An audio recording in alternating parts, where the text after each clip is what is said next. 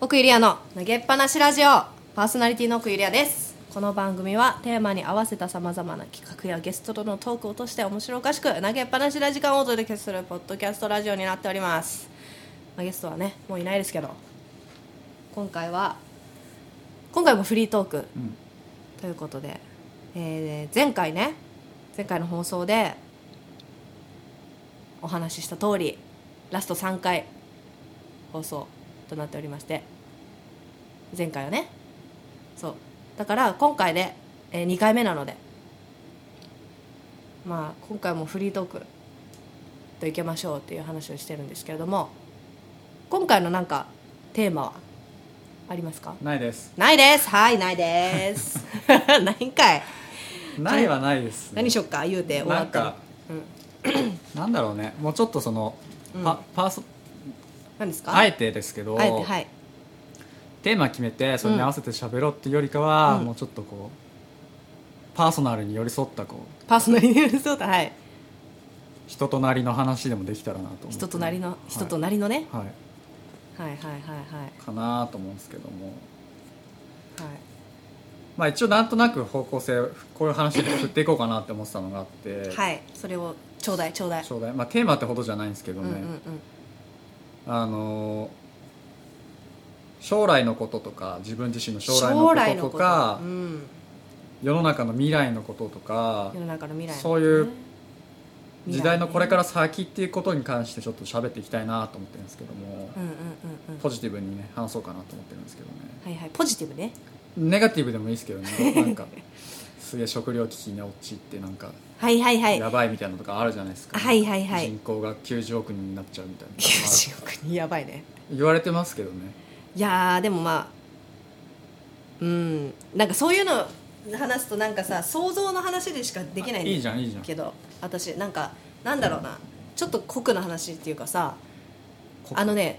政治の話とかすごい苦手だし世間のえ私結構世間知らずだからさそれ常識的なこと話せないんだけど、自分のイメージっていうか想像とかいい SF よのだから話になっちゃうからうんあれなんだけど例えばさその90億人とかっていう今出たね、うんうん話になるとしたら、うんあのねなんて言うんだろうまた制裁があると思う制裁生産生産生産っていうんだっけ例えばえっとうーんあんまりこれはね言え言っちゃいけいないことになってるのいや言っちゃいけないじゃ ないその私未来の話を知ってるみ たいな設定 なんかえっとねあんまり良くない表現だけど災害があったりとかはあ、はあは戦争があったりとあ、はあはあかはあ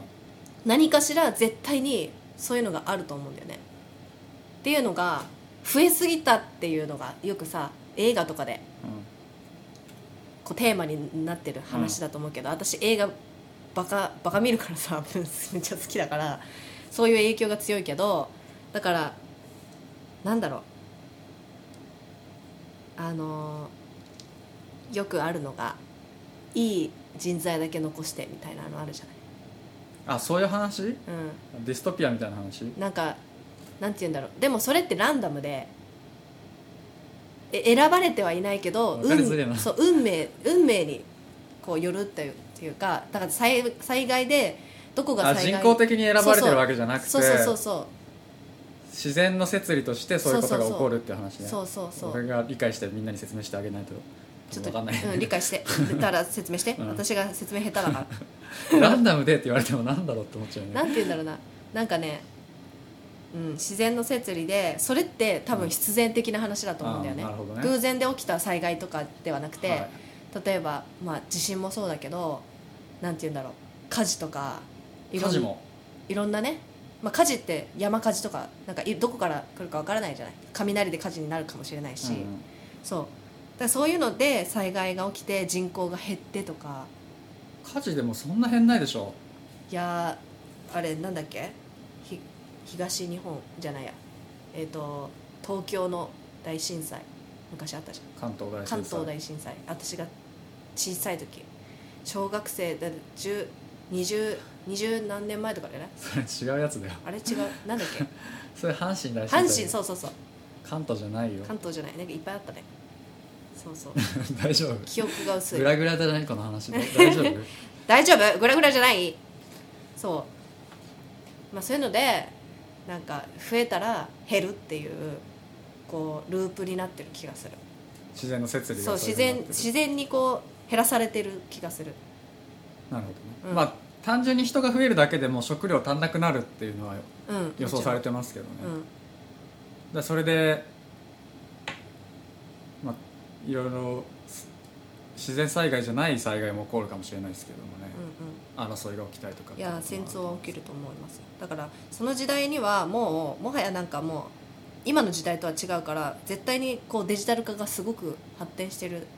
はずなのねいつの話近未来近未来うんもう90億人になったら相当先でしょ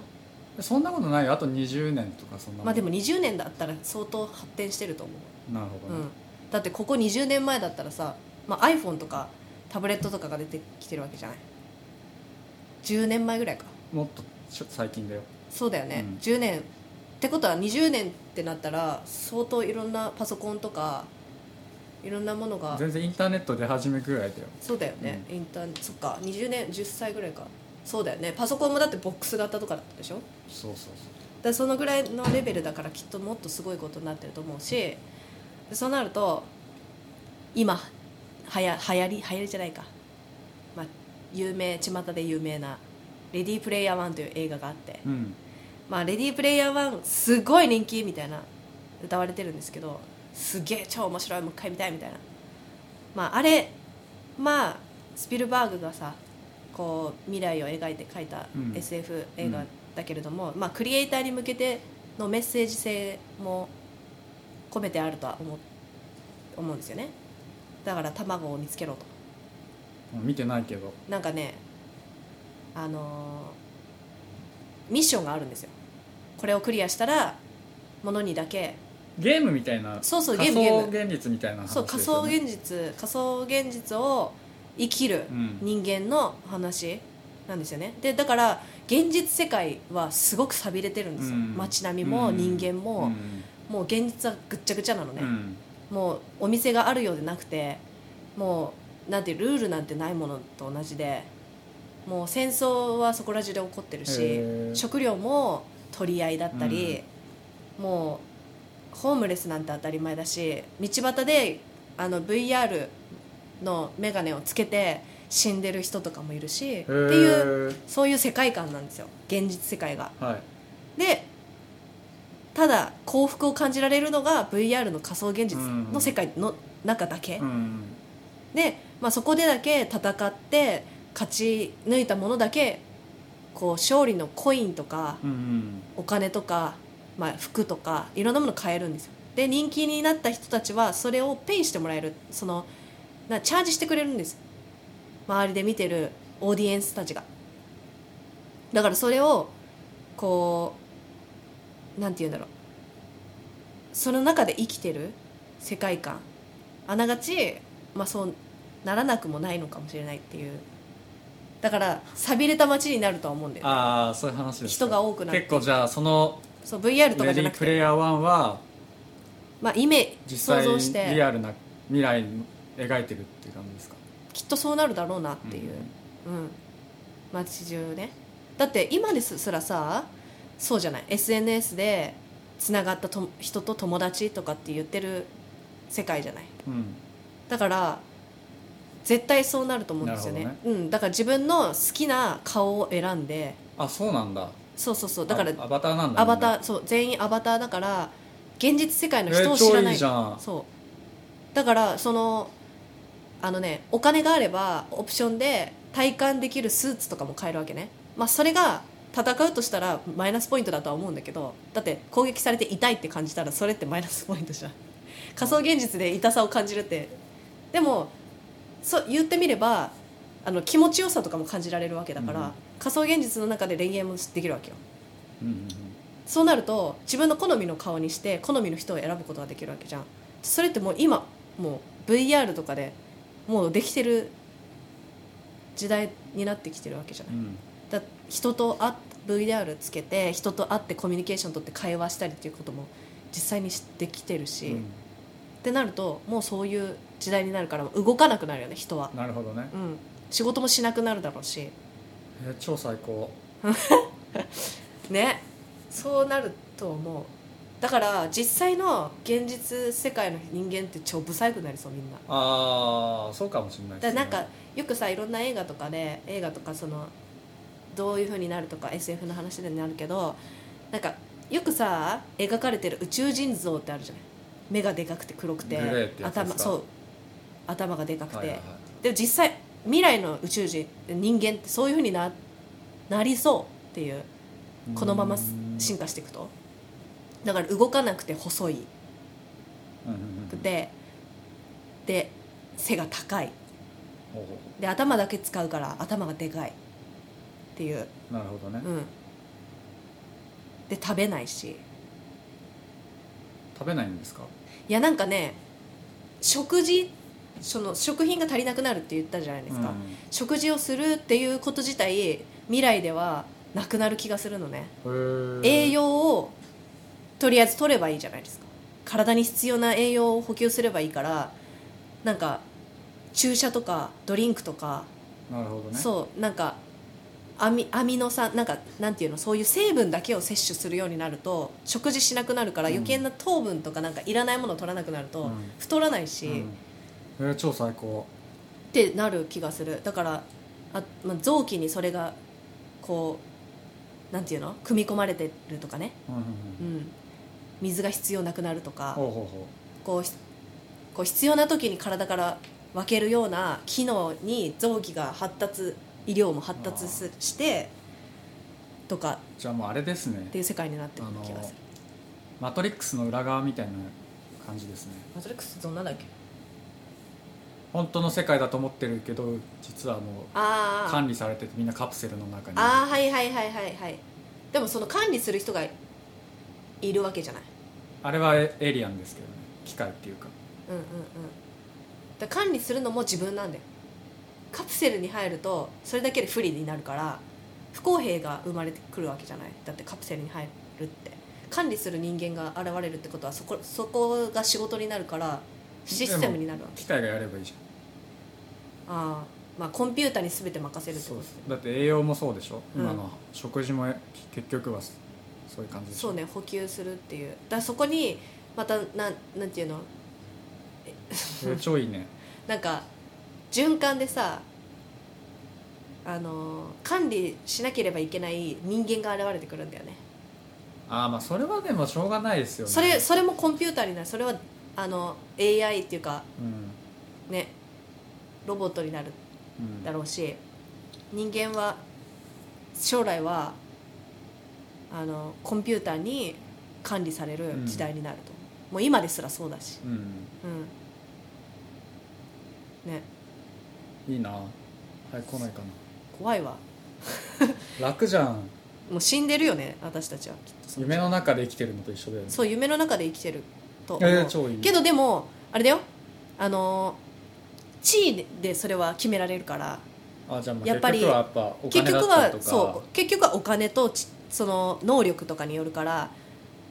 そもう一般的な人とかその能力がないとか技術がないとかっていう人は、まあ、それ相応な扱いにされると思なるほどうねだってそれを変えないんだもんそのシステム自体、えーじゃあそのシステムが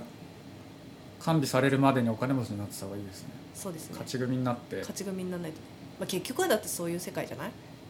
そういう世界ですねになっちゃうと思うだって世界がそうだもん日本だけじゃなくてねうんかなり SF 見て好きだからさうんそういう話になっちゃうよねえーどうしますゆりやさんあと20年ぐらいって20思っ年てるんでしょ、 50過ぎてるうん、過ぎてないか50代うん50代えどうなるんだろうねでも年配の人とかはどうなるんだろうね年の人とかえはーおかそっちの方がお金持ちじゃん基本的に守られるのかこう排除されるのかな何どういうこと子供は守られるわけよあ なんでその基準未来があるからでも何いやそ歳れは以上それははその制度によるでしょ基本的にこの若者よりおおじいさんたちの方がお金持ってるからその人たちの好きなようになっちゃうでしょ世のう中ん、でも排除されないんじゃない強いへ権力とかさなんて言うんだろうなどうなんだろうねでもまあしかも50代だったら自分たちも若くないじゃんうんまあ力を持ってるのは大人だけど多分よ3040代ぐらいの人がねこう全てを操作しそうなマジで、うん、で506070とかの年代の人はこう吸い取られるだけい本当に今そうなってないじゃんやそうななりそそのさ結局システムが変わっても人間の構造は変わらなんつうの社会構造は変わらないと思うよう変わらないかな今やっぱ政治家もみんな年寄りでしょそうだねそうだからなんかそれを変えないといけな若いっていいう優秀な政治家運が動いでたって潰されちゃうじゃんなんかさ結局じいさんたちはずっといるでしょそうなんだよねだからだからさだから VR の世界でも同じじゃないだからだから逆にさその人たちがお金持ちなんだからさ VR 上でも超イケメンとかになっててさめっちゃバブリーでさもっと楽しそうに生活してるかもしれない年寄りがだからそそのさ結構年年配の人は新しいを取り入れないっていう傾向は多分多いと思うんだよねでも新しいものだったでもそれり前からそうじゃんそう今でもそうだけどそうだからでも困ってないじゃん若い人たちが多分攻撃に出ると思ほう、うん、攻撃して防御する策を知らないと思うんだよねだからその若い人たちはいろいろ考えるし情報をすごく持ってると思ううなるほど、ね、コミュニケーションコミュニティが広いと思うんだよね若い人の方がいやそう簡単に倒せないでしょいやでも倒そうとはすると思うね戦うと思うそこでそこでどっちだがから勝つ今かでも怒っててもおかしくないじゃんまだ弱いん じゃないでそれでな今何を元に言ってそんのれ今戦ってるのがね誰誰かいるの40代ぐらいの人だとう思う、ん、うん、今戦ってるのがうん、そうねうん見ててなんか40代の人がやっぱ一番かっこよく見えるね私はほなんかこう知識も経験も技術もやっぱりんんなんていうの油が乗ってるというか一番いい状態だと思うのうね、今注目してる人とかいますか注目してる人っていうかなんだろうクリエイターの中で私が見て関わってる人とかいいすごいって思ってる人はやっぱみんな40代おー前半の人たちばっかりで30代後半から40代半ばぐらいの方が多くてやっぱけ感じてたものがその昔からその過去に感じてたものを今に生かしてうんその不甲斐なさとかもどかしさとかを大人になって発揮できる時に今爆発させてるっなるほどてねいうのが、うん、今戦ってる人は40代ぐらいの人なのかなって思うだからその人たちがそうやっぱ頑張って戦って60代70代とかその年配の人を潰してくれれ ばね 人形自分はやんないんだ自分は自そ分のはどどどのせ自分はどこなのあのねあの多分えー、軍軍 隊自分は隊ど員のポジションにいるの軍隊の隊員だと思例えでううんどういうことえっ、とね軍隊の隊員隊員だから今軍隊入っててあの隊長がいるんだそのね軍隊でえっ、となんて言うんだろうあのトレーニングしてる最中こう戦うためのトレーニングとか、戦う策を自分は若者寄りなんだよまだ30代は若いと思う、うん、そういう世界の中ではねきっと今まだトレーニングトレーニング中だと思う私はだって何も発言権も何もこの知識とかさ経験だけではまだ足りないし今の喋ってる感じでもそう思うとは思うけどじゃあまだ言葉がた足りなこいれしから成長がいっぱい見込めるということですね成長するよ、うん、楽しみですね超流暢に喋ってて将来ね流暢に喋れるようにならないと過か去のラジオを全部必死で消す権力を使ってそうね喋れてない私なんか存在しないわっつってうん確かにいや本当そうだよこう喋れてないのもそうだし説明できないのもそうだし言葉を知らないのもそうだし世間知らないのもそうだしそれを全部身につけないといけないわけだと思うんだよね結構そのあれですよね成長欲って強いですよね私ねそれよ成く言長われる力っていうのかなこうあの向上心っていうかあの向上心まあ向上心じゃないよく言えばそうかななんていうんだろう私これ足りてないみたいなのは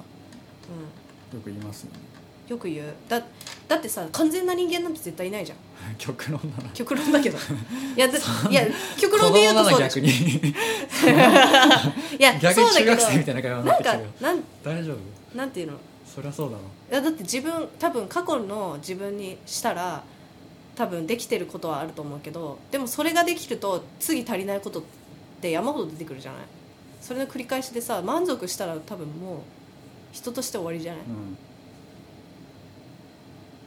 えそうだって思お同じだと思ってるけど人って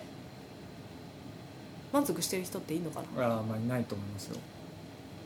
いる人たまにいるかいるからいるかうん悟ってる人はいるかもしれないです悟悟りなのそれは悟りに近いんじゃない諦めなの悟りなの同じじゃないですか同じかいや諦めた方が簡単だけどね楽じゃない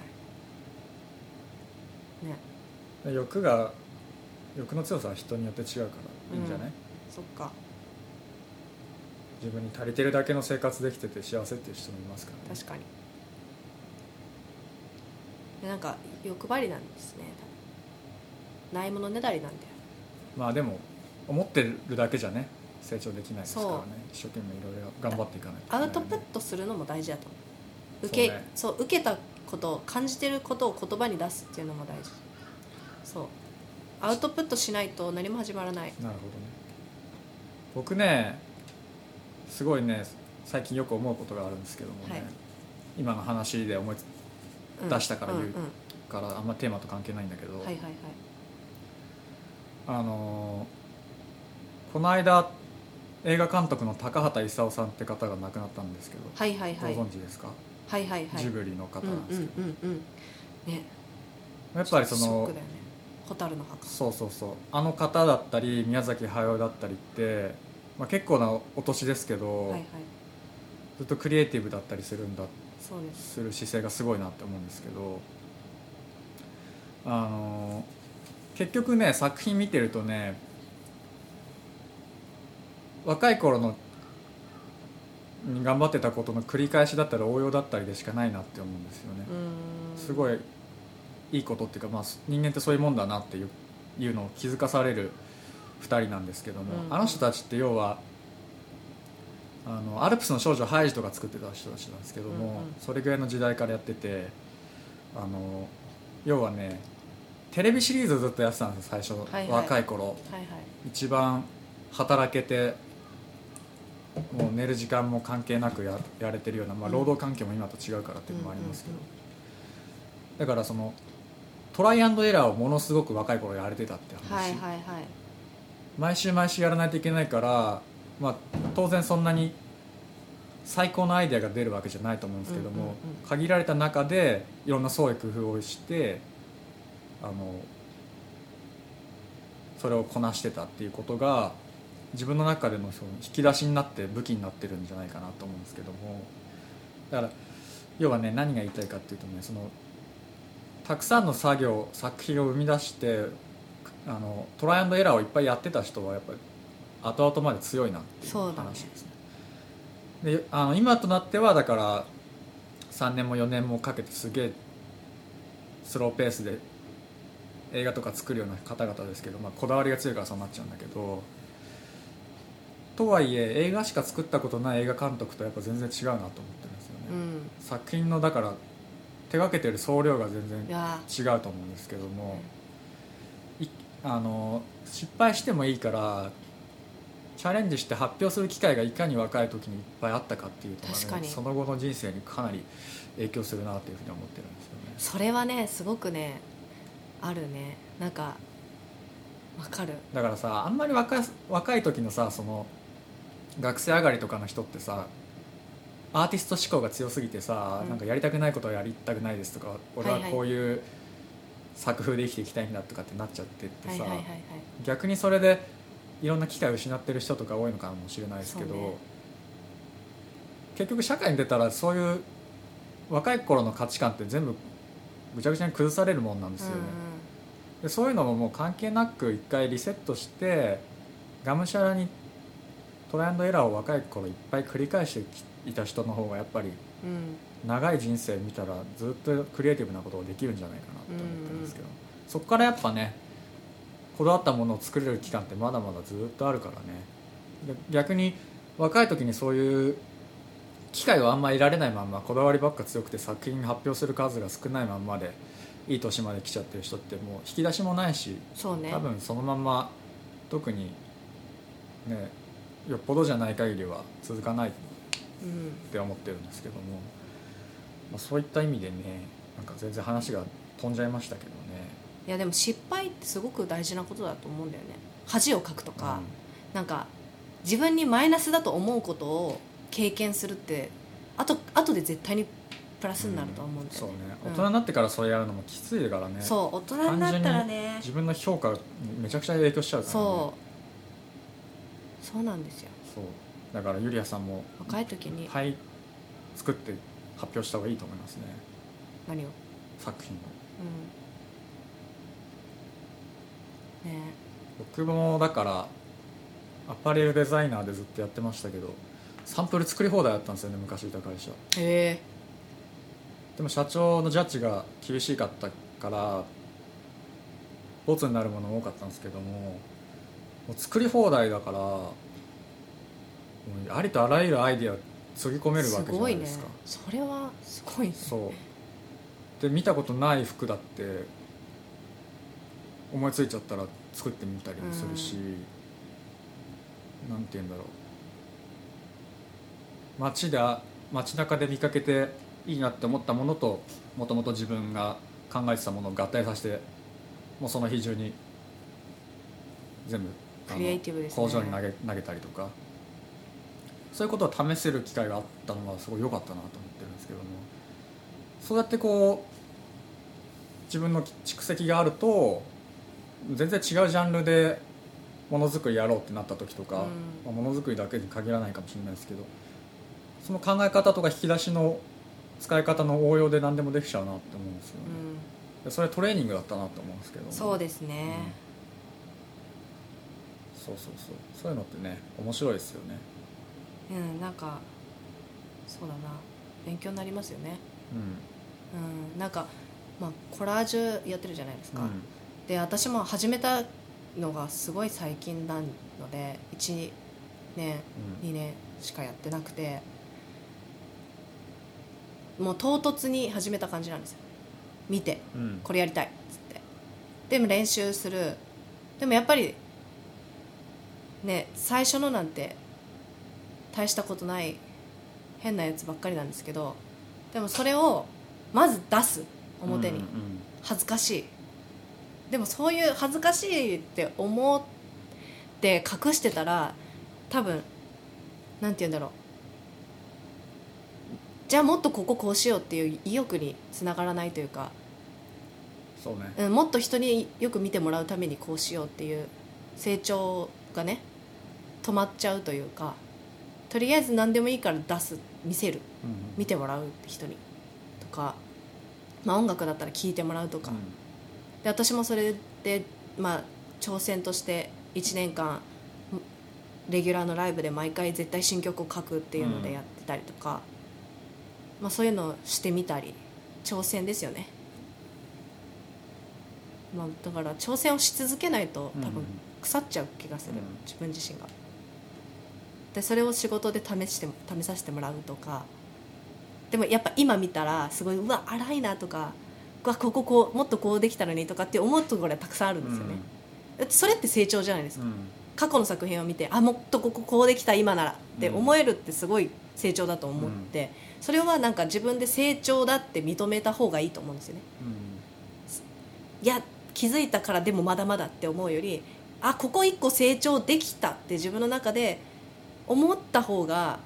また先行けるいいねいいねと思うんですよそう大事だと思ううんですんよ、、で自分で自分を認めてあげるっていうのは絶対に大事だと思思うんですよねなんかでもまだできるからやるっていう形でそこで満足するんじゃなくて、うん成長できたよっしゃじゃあこれで終わりって言うんだったら成長できないけど、まあ、そこから成長できたんだったらまだ先行けるはずっていう、うんその次を見据えた成長の認めを一旦自分で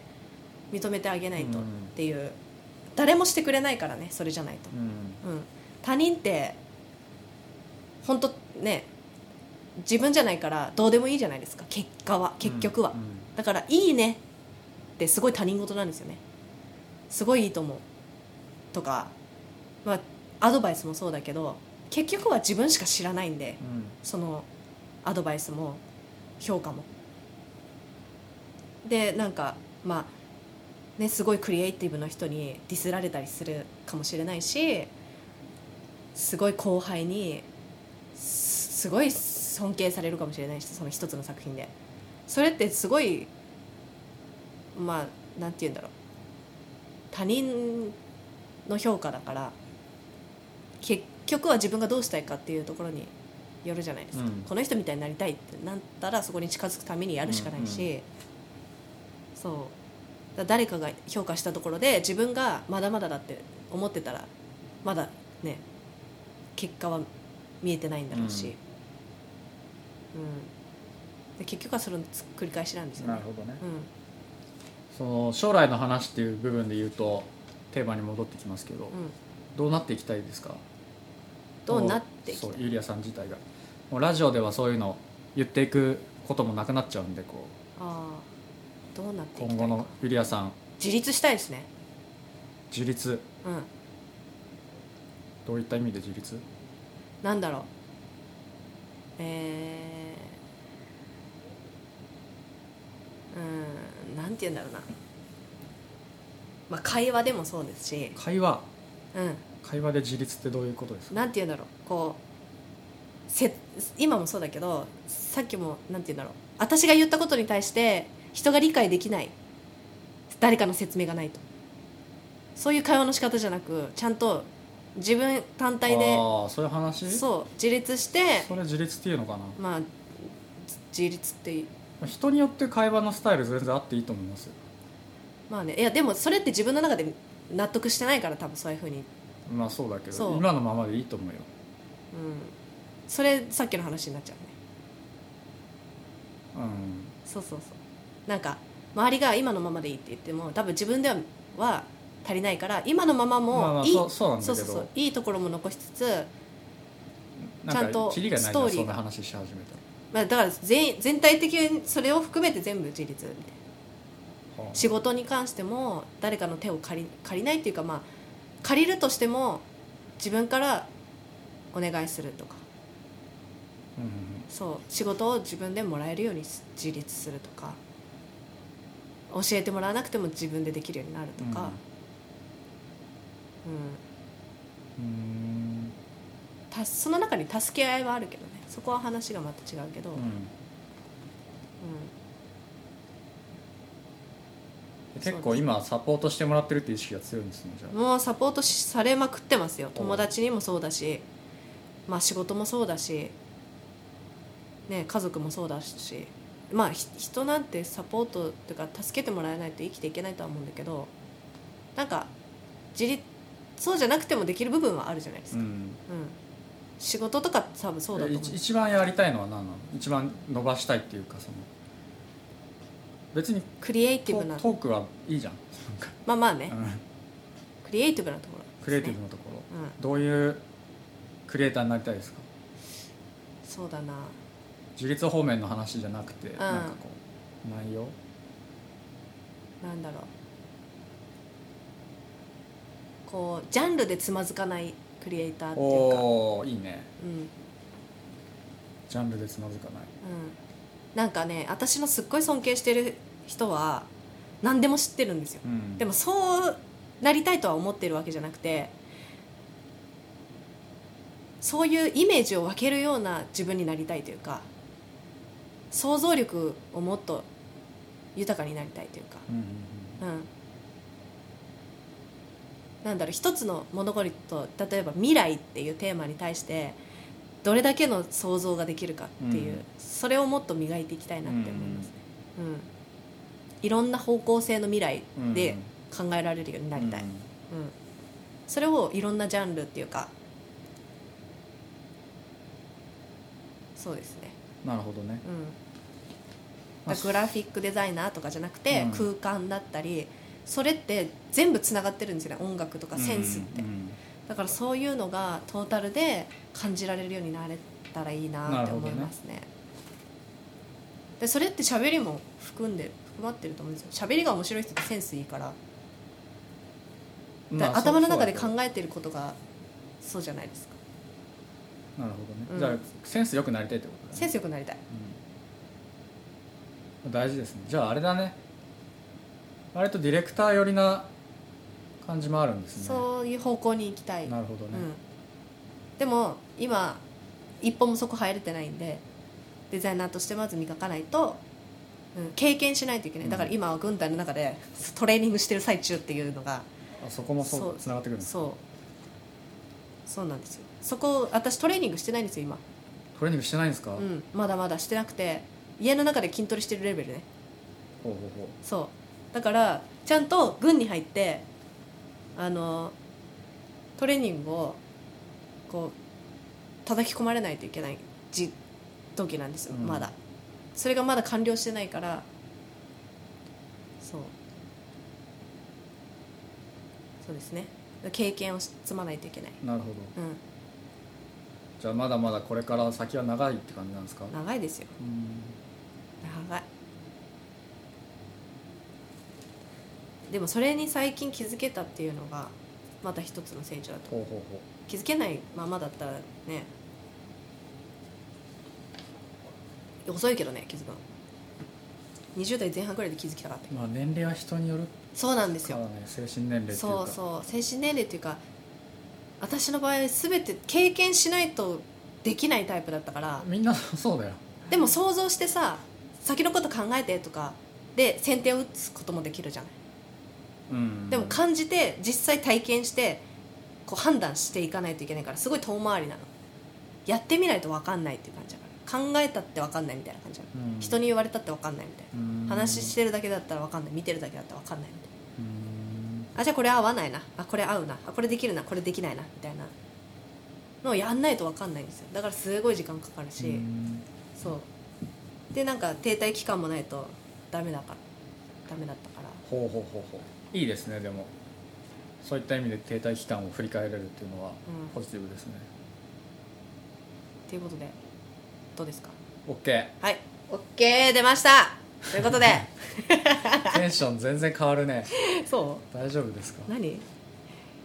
えー、ということで今回64回目はい放送「未来の話」「未来の未来」っていう映画ありましたね分かんないあれなんだっけ細田守さんの未来って映画「未来の未来ああこれからやるやつですか」これからやるやるやつかな、うん6月11だったらもう公開してるのかしらああこのそうねそうどうなんまあまあすんどどうで もいいけ どということで、えっ、と本日ね6月11日64回目放送ということで、えー次回で最後の放送とやったぜーやったぜじゃねえわやったぜじゃねえわ楽しそうみですか喜んでるよ嬉しいですプロデューサー進行楽しみです早く終わりたかったんだよねラジラゲラジね本当にもうニコニコして るよ